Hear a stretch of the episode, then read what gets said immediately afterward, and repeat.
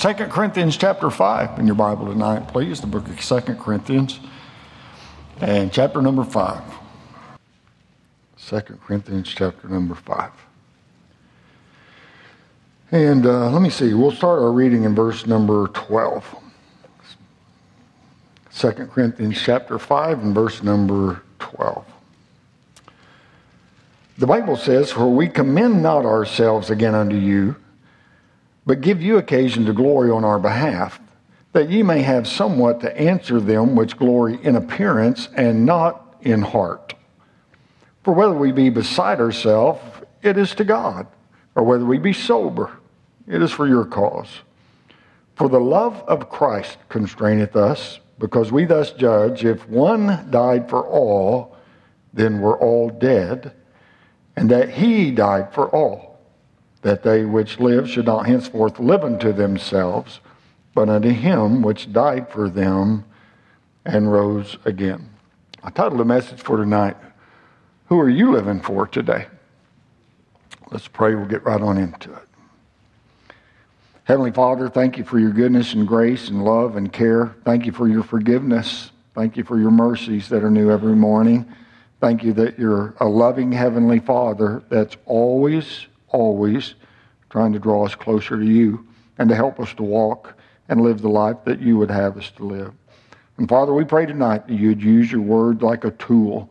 Help us, fix us, work on us. Uh, Lord, do what needs to be done uh, that we might continue, uh, Lord, to uh, press toward the mark, the prize of the high calling of God in Christ Jesus. We need you so badly. We need the help that only you can give. Certainly, even to preach this message, we just pray for that unction that uh, only can come from on high. Bless and help us now, we pray, through your word and ask these things in Jesus' name. Amen and amen. Thank you so much for standing. Please do be seated. It appears to me that a lot of people, once they're saved, and that uh, God has given them victory over some sins that were a real bother to them, maybe some very hard sins that were in their life, whatever. At that time, they get feeling like, uh, and even though they might not say it this way, that they're doing good enough. I mean, a few things, God's given them victory over a few things, and they get feeling like, well, I'm doing good enough, and really don't have any need to go any further. I'm just kind of plateaued. I'm comfortable where I'm at. I really don't need much more help than this. Uh, you know, God has accomplished in them all that they wanted Him to, all that they wanted Him to. And now it'd be a lot easier if He would just, you know, let them continue on their own. Everything's fine. They're better than they used to be, you know. I mean, not as bad as I used to be. Um, and they don't see any need for further changes. But here's the problem with that the problem with that is that once we're saved, it's not, it's not about what we intend ourselves to be, but what He initially intended for us to be when He created us. Because uh, once we're saved, we belong to Him. Amen. Once we're saved, we're no longer our own. Uh, C.S. Lewis gave this illustration. I thought it was very good. It goes kind of like this Imagine, if you will, that you're a living house, a living house. And uh, God has moved in and He's going to remodel you. That's why He came in. Came in so He could remodel you. And when He first starts, you understand that there's got to be some things, some changes made, and, and you're more than willing to let Him take care of those because you know they need to be made. And He redoes some plumbing and He puts new flooring in areas and He puts a new roof on and, you know, different things. And you're very thankful because you knew that those things needed work. And in that, you know, you're not surprised. I knew this was going to change, that was going to change. I knew that needed to be different, all these things. However, when he starts doing some work that you weren't expecting, and really maybe even somewhat opposed to him doing, it becomes a different story. Uh, some things, some, thing, some things hurt dreadfully. And really, some of the changes that he's making, uh, uh, uh, uh, some of the changes that he's doing makes no sense whatsoever. And you get to thinking, what in the world's going on? I mean, what, what is he doing? Well, he is remodeling in a much different way than what you had in mind. He's adding on a room here. He's remodeling a room that, well, he's remodeling a room that you were really pretty comfortable in. And, uh, you know, he's uh, putting on completely new siding. I mean, he's making the place look completely different. And you thought he was just going to remodel your house just a little bit, but he's building a palace because he came to live in it himself. When we get saved by the grace of God, the Holy Ghost of God comes to live in here. It's his dwelling place. And he's going to make some changes. And it's really up to us whether or not we um, stop the remodel or not once he moves in. Because I guarantee you, he's going to have different ideas than we have. He's going to want to do some different things than we ever thought about. But after all, we do belong to him. Now, that's quite an eye opening illustration, isn't it? I mean, it was to me. I thought it was very, very good. The Apostle Paul is dealing with the church of Corinth. The church of Corinth had a lot of problems. They needed help to get things running the way that God would have them to go. And up to this point, he's been talking about things that he has accomplished in his ministry, and, and not bragging on himself, but bragging on the Lord and what God has done. and the Apostle Paul was under attack. Um, all kinds of charges were being brought against him by people. And he was trying to give those that were being faithful, he's trying to give those more ammunition to answer his critics. And the only way that it was going to ever be taken care of is for it to be dealt with, of course. And uh, these people, they needed to confront and defend him against his criticizers. They needed to get, uh, they needed to get all of that put behind them because the church itself needed to get back to reaching and discipling people for Christ. You know, you know the reason that it's, it's so good to have unity in a church the way that we do is because we don't have time to fuss and fight. Come on, Jesus is coming back. He is coming back. And there's a lot to be accomplished before his return. And as a church, we need to be reaching people for Jesus Christ, and we need to be discipling people for Jesus Christ and helping them to grow closer to Him and to be more like Him. And you can't do that if there's a bunch of other stuff going on in a church. Those that had to come against the Apostle Paul were those who gloried in their, listen now, who gloried in their appearance. Man, those, those new words I come up with, I don't know where they come from anyway. Those two brain cells I have left, it's just kind of, when they collide, it's all over with anyway. Who gloried in their appearance, but not their heart. And if you've been around here any time at all, you know that uh, we're concerned about the heart.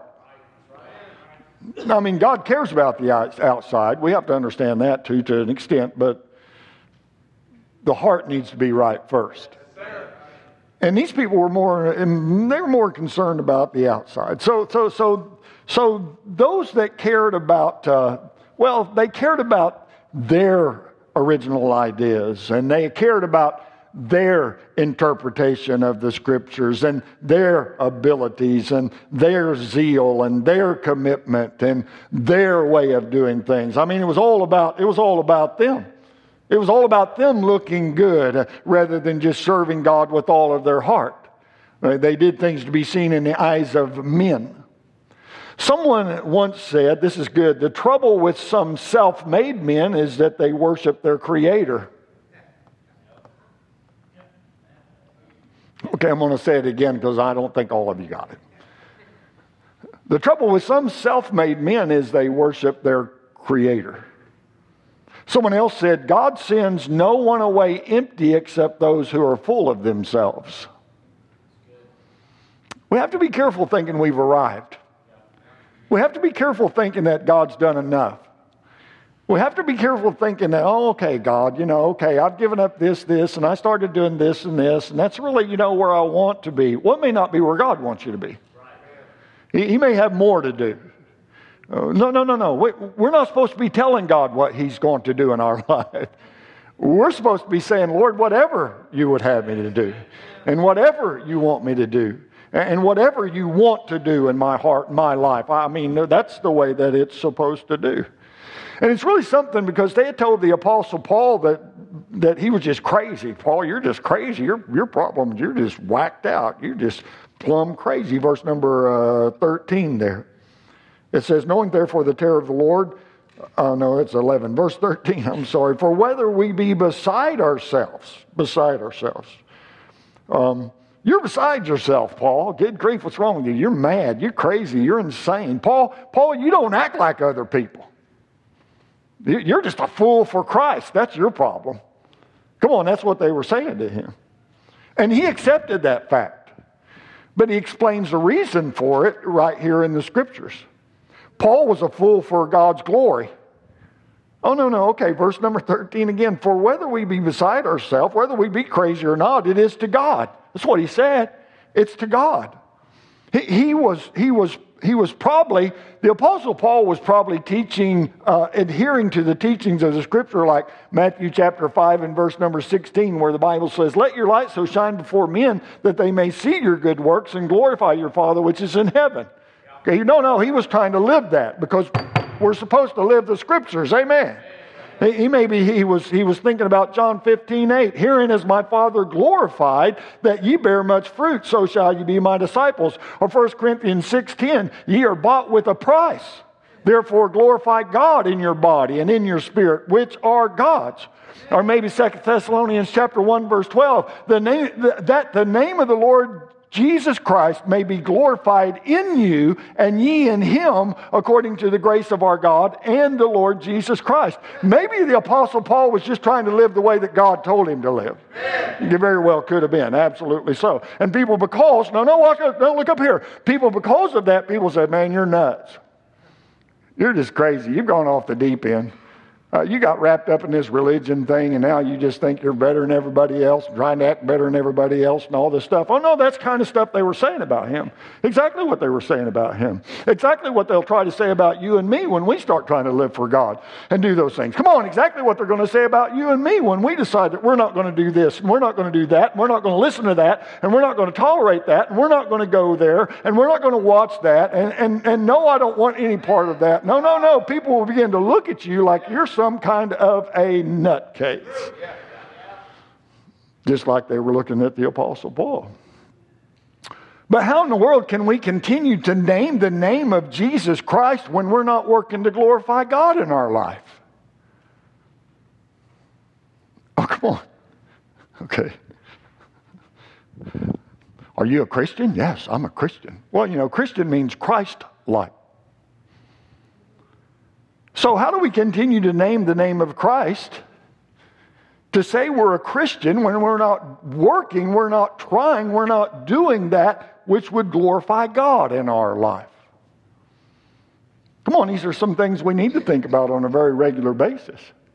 Well, how come, preacher? Because it keeps us going the way that God would have us to go. I mean, surely after we're saved by the grace of God, we wouldn't want to shame the name of Christ. Come on, surely after we're saved by the grace of God, that, that we wouldn't we wouldn't want people to think we wouldn't want people to think bad of Christ. Oh, come on, surely after we're saved by the grace of God, we don't want people to think that, you know, that we just we just want to wear the badge, the, the name badge of Christian, but we really don't want to act that way. Come on, it is important that we try to live up to the name of Christ, isn't it? Come, if we're going to call ourselves Christian, shouldn't we act like a Christian? Shouldn't we walk like a Christian, talk like a Christian? I mean, shouldn't we not live our lives like a Christian? If we're going to call ourselves a Christian, we're carrying the name of Christ with us. And, but Paul, Paul also was a fool for the sake of the people because he said in that very verse, he said, It is for your cause. It's for your cause. I think one of the things we miss about, I think one of the points that we miss about being a Christian is that is that we live the life that God wants us to live for others. Said, we do it for others. I said, that's very, I know it's very, very foreign. I know it's very foreign in the world that we live in because in the world we live in right now, it's all about me. It's all about self. It's all about what I want, how I want it, when I want to do it. You can't tell me what to do. I'll live my life the way I want to. I'll go where I want to. I'll, I'll dress the way I want to. I'll live the way I want to. You're not going to tell me what to do. I'm telling you, life sold out to God, a life sold out to the Lord Jesus Christ is not all about you. It's all about Him. It's all about carrying his name. I mean, showing, being the light that shines, being the salt of the earth. It's all about, it's all about him. And, and we do that for others. you, you, know, it's, it's getting to the place, well, we're back to where, I don't, want, I don't want to take too many steps back, but it's getting to the place where we don't want to be like that because we don't want people to think we're odd. But heavens to Betsy, I mean, if we're going to name the name of Christ and we're, we're trying to be conformed into the image of his son, the Lord Jesus Christ, trying to be conformed to the image of the Lord Jesus Christ, if we're trying to be more like Christ, then shouldn't it be about others? Because I know if you're reading your Bible, you're seeing that Christ came down here and what he did day after day after day for the time he was here is try to help others. He was always reaching out to others. He was doing what he could to help others. Come on, to encourage others, to exhort others, to edify others. I mean, he was always out there doing something for someone else. We've got to be careful about not getting so self centered that we're not willing to reach out the way that God would have us to reach out. Because once we are saved by the grace of God and begin to begin, begin to be discipled by the Lord Jesus Christ and what He would have us to do, we need to be thinking about others. It is for your cause. He said, uh, It is to God, or whether we be sober, it is for your cross, Or whether, be, or whether we be sober. Now hold it. Sober doesn't mean he wasn't drinking, even though it's good not to be drinking. Somebody say amen. amen. Thank you very much. I appreciate that. The Apostle Paul, this, this word sober there is talking about serious.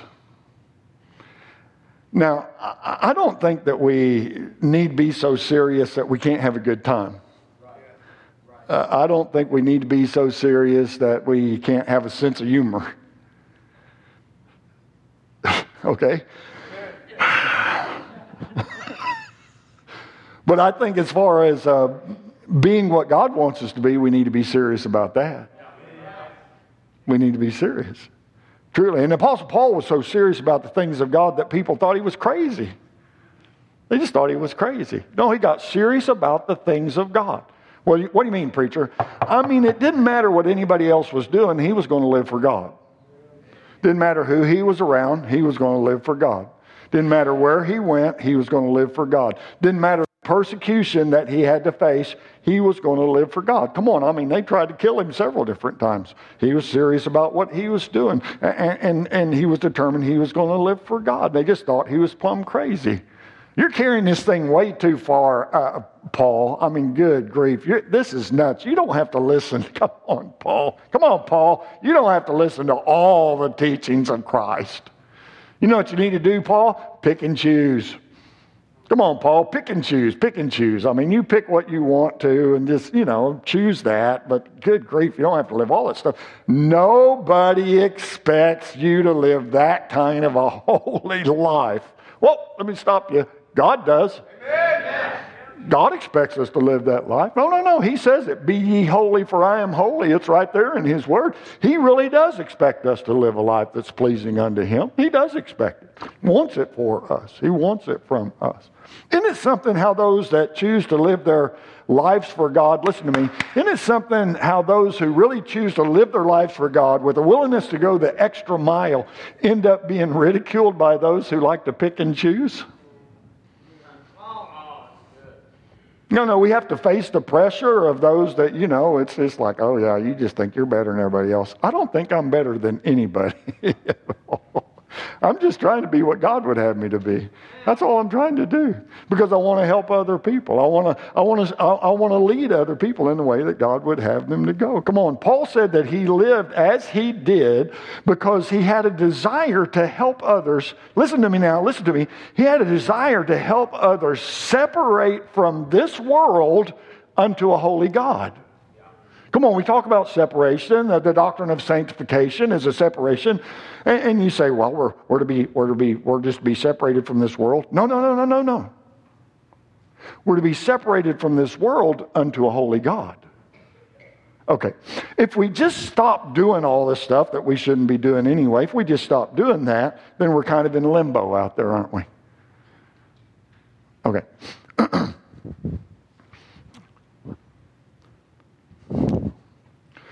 it, it, it's not good enough. It's not good enough to just quit listening to the music you shouldn't listen to. You have to quit listening to music you shouldn't listen to and start listening to good music. Uh, it, it, it's, it's not good enough that we just quit going places we shouldn't go. We quit going places we shouldn't go, and then we start going places we should go. Now, come on, and, and, and you, you can carry that scenario as far as you want to carry it. But when we separate ourselves from bad things, we need to separate unto holiness, unto what God would have us to do. It's very important that we do, or we're just stuck out there, stuck, stuck, out, stuck out there in limbo. Paul wanted to be an example, as Christ was an example. He wanted to be an example. It's not a bad idea to follow that type of teaching, do you think? No, no, no, no, no. I mean, seeing that the Apostle Paul was probably one of the greatest Christians that ever walked the face of the earth, it's not a bad idea to follow that kind of example. I mean, God even had him write some pretty good instruction along the way, didn't he? I mean, I think of Philippians chapter 3, verse 13, brethren, I count not myself to have apprehended, but this one thing I do, forgetting those things which are behind and reaching forth unto those things before, I press toward, I press toward the mark for the prize of the high calling of God in Christ Jesus. Oh my, that's what I preached last Sunday night. Don't make me do that again. Amen. I had to take a nap after that. That was. So, what pushed Paul so hard then? What pushed him so hard? Well, it was the love of God.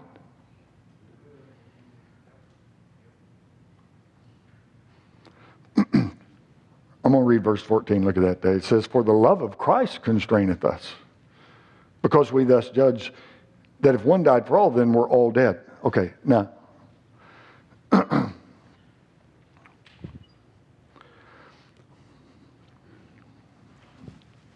the love of Christ, it was the love of God that pushed him so hard.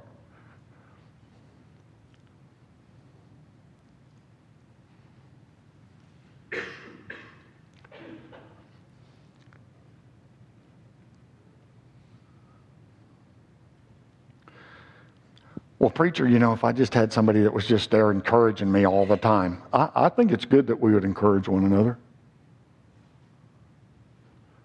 But there's not always a cheerleader standing there, is there? Oh, come on, come on, come on. There's, there's not always somebody that's right there that's saying, man, you're doing good. You need to keep living for God, doing those things. Really, most of the time, uh, we're surrounded by people that don't care whether we do it or not. And a lot of the times we're surrounded by people that would rather us not do that. Going out in the workforce and all.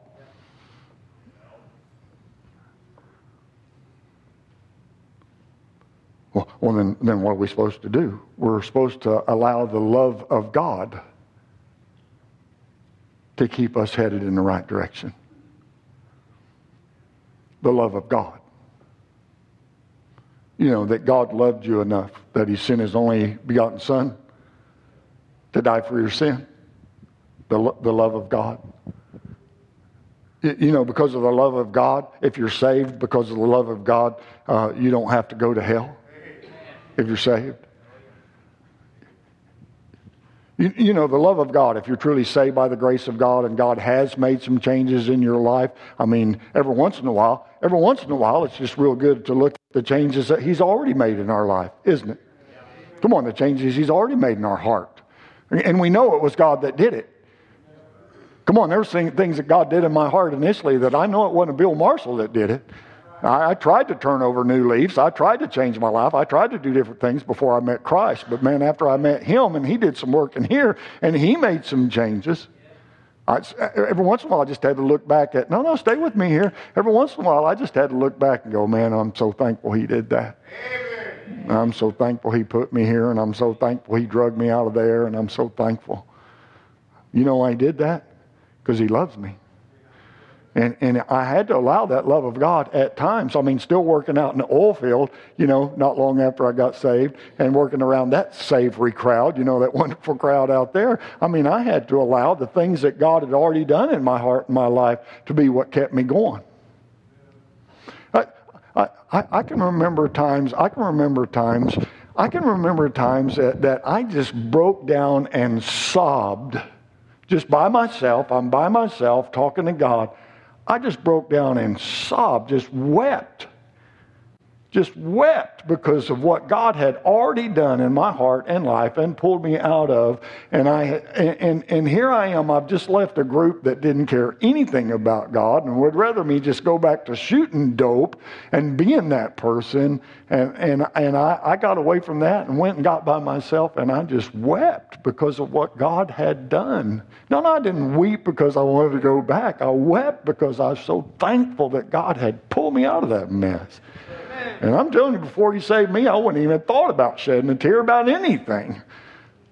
But He loved me enough to save me and then to pull me out of that junk. No, no, no, to, to give me a heart, to give me a heart to where I didn't want to anymore. No, mercy, I'm telling you. There was times like that that's the only thing that kept me going because at that point I didn't know a lot. Of, I mean, there was I knew very few Christians at all. So it had to be His love for me that would just keep me pushing forward and keep me trying to be what He would have me to be. Man, it pushed Paul. Well, how come it pushed Paul so much? Uh, Paul was a Christian killer. Oh, come on. Uh, God changed his life, he changed his heart. He, he, was, he was persecuting God's church. He was persecuting God's church. He was killing Christians. And God saved him and forgave him and put him on a different path. And it was like, man, he has done so much for me how can I best just keep on going for him? He has changed my life so drastically. I, I need to let other people know and help other people live for him too. Yes. Come on, that's what. No, no, no. The love of Christ. I mean, no, no. It's the, it, it, it is the love of Christ that should compel us to live our life for Him. Because I'm telling you, out there in that world, many times you're going to feel like you're very alone. Oh, I wish our young people would get this. you don't need the approval of anybody but God. That's good for young and old alike, but I really wish our young people would get this. You don't need the approval, approval of anybody but God. And if you have God's approval, look up here. If you have God's approval, you're going to be doing real good, I promise you. Really good. And if you, if you, no, no, and if you're allowing Him to help you to go the way that He would have you to go, your life's just going to get better and better. It's going to get better. Well, I, I, know, but I mean, you know, He wants me to give up this and He wants me to give up that, and I just don't know. Well, let me just go ahead and correct something for you. If He wants you to give up something, it's going to be best for you. Well, I know, but, then, but you know, then he wants me to do this and do that. Yeah, that's what I talked about a minute ago. That we separate ourselves from something unto something that is holy. And whatever He wants you to do, don't be scared of that because it's going to be mm, best for you. Definitely so. The word constraineth here comes from a Greek word which means to, it means to, to press together or hold together or, or, or to hold fast. So the love of Christ, when we finally learn to acknowledge it, the love of Christ, when we really finally learn to acknowledge it in our own lives, it presses us. It, it compels us. It, it, it stirs us to hold fast to the life that He has for us. Man, the life that He gave me so much better than any, any it's so much better than anything I tried before I ever met Him. So much better. It, should be the love of Christ that constrains us. Let, let, give me the love of Christ that constrains us, not a rule book. Oh, we should have rules in our home. We should have guidelines in our home. Absolutely so. But it should be the love of Christ. It should be the love of Christ that causes us to separate from the world unto Him. I mean, if He first loved us, listen, if He first loved us enough to die for us, and He did, shouldn't we love Him for saving us from our sins? Only makes sense. Someone has said Jesus Christ is not valued at all until he is valued above all. Talked about that a little this morning, didn't we, about him having preeminence? Jesus Christ is not valued at all until he's valued above all.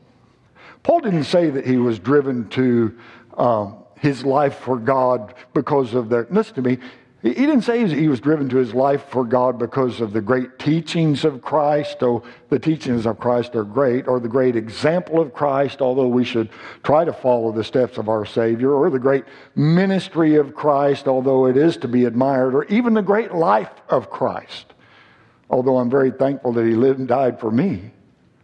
All those things I mentioned are very, very important, very important. Um, but they're not the foundation of our salvation.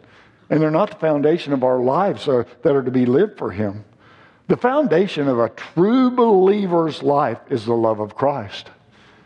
It's the love of Christ. Come on, it's a no, no, no. There are times that that is the only thing that will keep us going, and that is why we have to. That is why we have to realize how much He loves us. Songwriter wrote, "Oh, love of God, how rich and pure, how measureless and strong." It shall forevermore endure. The saints and angels song. I'm telling you, you can't measure the love of God. You can't measure the love of Christ. How wonderful it is. And please listen to me. No, no, look up here. Please listen to me. To try, uh, to, to try to live for Him, get this, please. To try to live for Him uh, and serve Him for other reasons than that, please get this to try to live for Him or serve Him for other reasons will only leave you empty and just leave you wondering why you don't have the joy for doing that. If you're doing it, if you're doing it just because somebody's making you doing it, if you're doing it because you're trying to be somebody, if you're doing it because you want to make a name for yourself, if you're doing it because you want a title, whatever the case may be, leave you empty. It'll leave you absolutely empty. While to do the things that we do because Christ loves us. And we're doing our best to love him back. The love of Christ is shown in his sacrificial death. He loved us when we were unlovable. No, no, no, you think about that for just a minute. He loved us when we were ungodly sinners. Now, I don't know you, but I know me. And I know where he found me.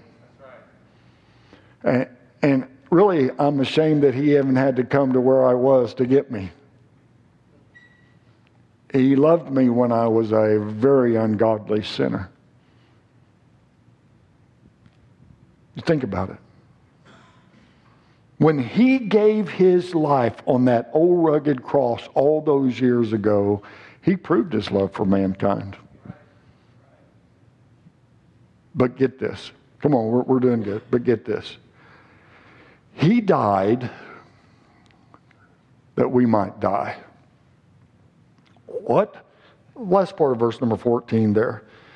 It says that if one died for all, then we're all dead. Now, the tense of this verb, we got to get this. The tense of this verb gives us the thought then of then all died. And it's speaking it's speaking of those ha- that, that, have uh, trusted Christ. It's speaking of believers. We could go over to Romans chapter 6. It explains it all in detail, talking about our identification with Christ. Uh, but when Christ died, we that are saved died with him. We that are saved, we died with him. And uh, that being known, the old life does not have to have any more hold on us today. Excuse me, because we have been set free in Christ. In Christ. One of my favorite verses is Galatians 2:20. We've been singing it here of late. I'm crucified with Christ, nevertheless I live. Yet not I, but Christ liveth in me. In the life which I now live in the flesh, I live by the faith of the Son of God, who loved me and gave himself for me. He did die for us, and there's a reason behind it. And it's found in verse number 15. And that he died for all that they which live should not henceforth live unto themselves, but unto him which died for them and rose again. So he died that we might live. And it's not only, uh, it's not, a, it's not, mm, come on, brain. It, it's not that we only, uh, mm, yeah, it's not that we only died for him, but we also been raised with him to walk in newness of life, to live a different life. Our, our life, once we're saved, is to be different. I'll say it again. I could say it again and again and again. Our life, once we are saved by the grace of God, it's supposed to be different. Because we are to live for Him. Well, I thought we just got saved so we don't have to go to hell. Oh, no, no, no. That's just a perk. I'm very thankful I never have to go to hell. I'm very, very thankful for that. Absolutely so. That's just no, no, no. We're, we're saved from our sin to live for Him.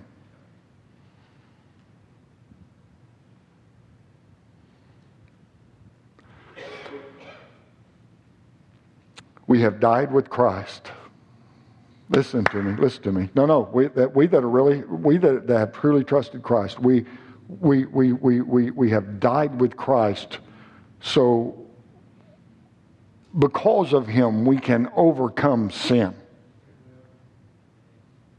We, we live with Christ so we can bear fruit for the glory of God. We have eternal life through faith in the Lord Jesus Christ. But we have to understand that He died for us that we might live for Him and not unto ourselves. Okay, I'm going to read the verse to you again. And that he died for all. That they which live, talking about those that have been born again, that they which live should not henceforth live unto themselves, but unto him which died for them and rose again. It's right there. We, we've, we've,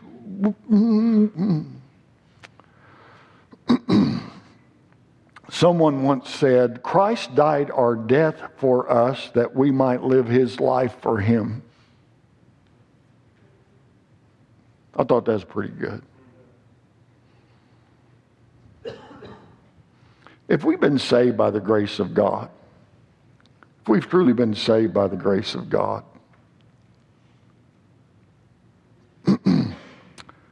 how can we live the rest of our life in selfishness?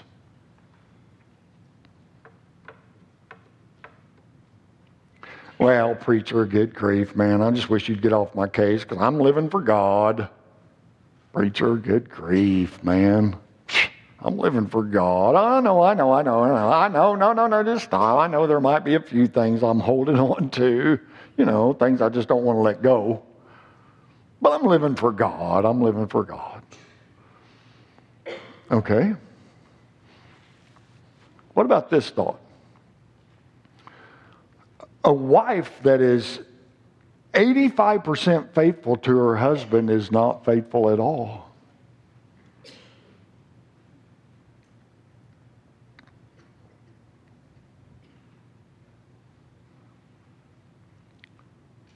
True or false?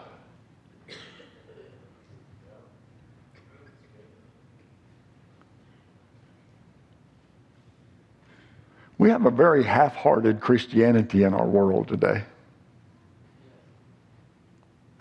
I don't believe we fully understand that people back in this time, when they trusted Christ as their Savior, they left everything to follow Him.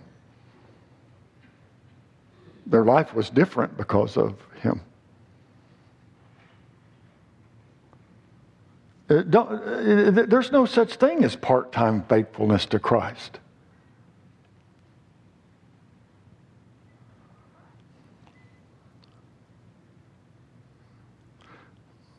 One commentator said this the first duty of every soul is to find not its freedom, but its master.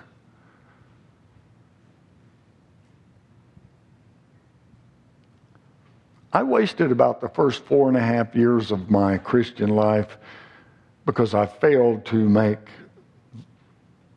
Jesus the Lord of my life. Come on, He is Lord no matter what but I failed to make him the Lord of my life. Because only you can do that.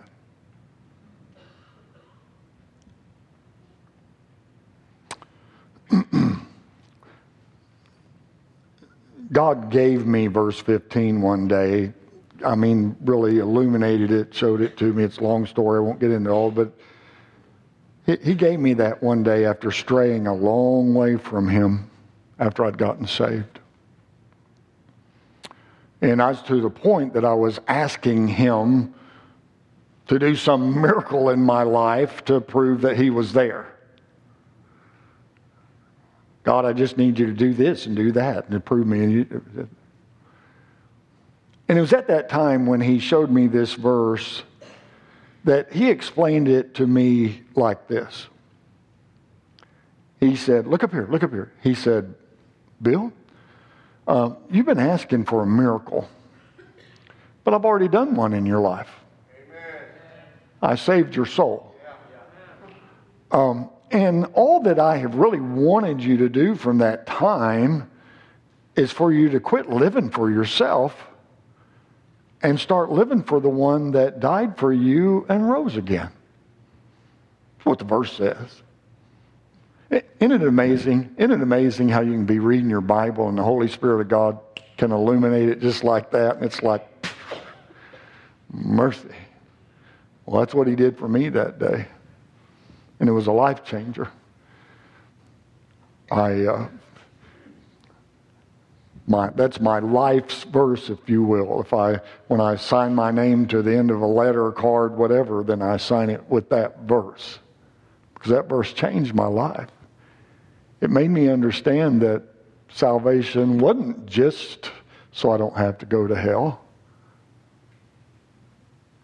He saved my soul that I might live my life for Him and not for me. Um, it's the same for you. And it was an eye opener for me, and I'm very thankful He never gave up on me and, and doing my best to fully follow God has been and really still is the greatest journey that could have ever been experienced. Someone has very well said, God is ready to assume full responsibility for a life that's wholly yielded to Him. Don't miss that. No, no, I'm, I'm fixing to quit. God is ready to assume full responsibility for a life that is wholly, W H O L L Y, wholly yielded to Him. But you'll never know that life until you're wholly yielded. I think a lot of people miss it. I said, I think a lot of believers miss it because they don't want to give their life completely to the one that saved their soul. In 1858, Frances Ridley Havergal visited Germany with her father, who was getting some treatment for his eyes. He's having some eye problems. And while in a pastor's home over in Germany, she saw a picture of a crucifixion up on the wall. And underneath the, the picture were the words, I did this for thee. What hast thou done for me? And at that time, she took out a piece of paper and she began to write a poem based upon that saying. And after writing the poem and then sitting there and reading it, she thought, ah, that she, this isn't, this isn't going to work. And, and, you know, and so she just went over to the burning fireplace and was going to throw it in. And as she threw it in, the fire, the you know how fire puts off, and it just kind of blew it back out of the fireplace instead of landing in the fireplace. And her dad went over and picked it up and and uh, took it and read it. And he went and encouraged her. He said, "You need to publish this. This really is very, very good." And it's a song that we sing today to a tune that's composed by Philip P. Bliss uh, that goes like this. Oh, I'm not going to sing it. Don't get a worried look on your face like that. I gave my life for thee, my precious blood I shed, that thou mightest ransomed be and quickened from the dead.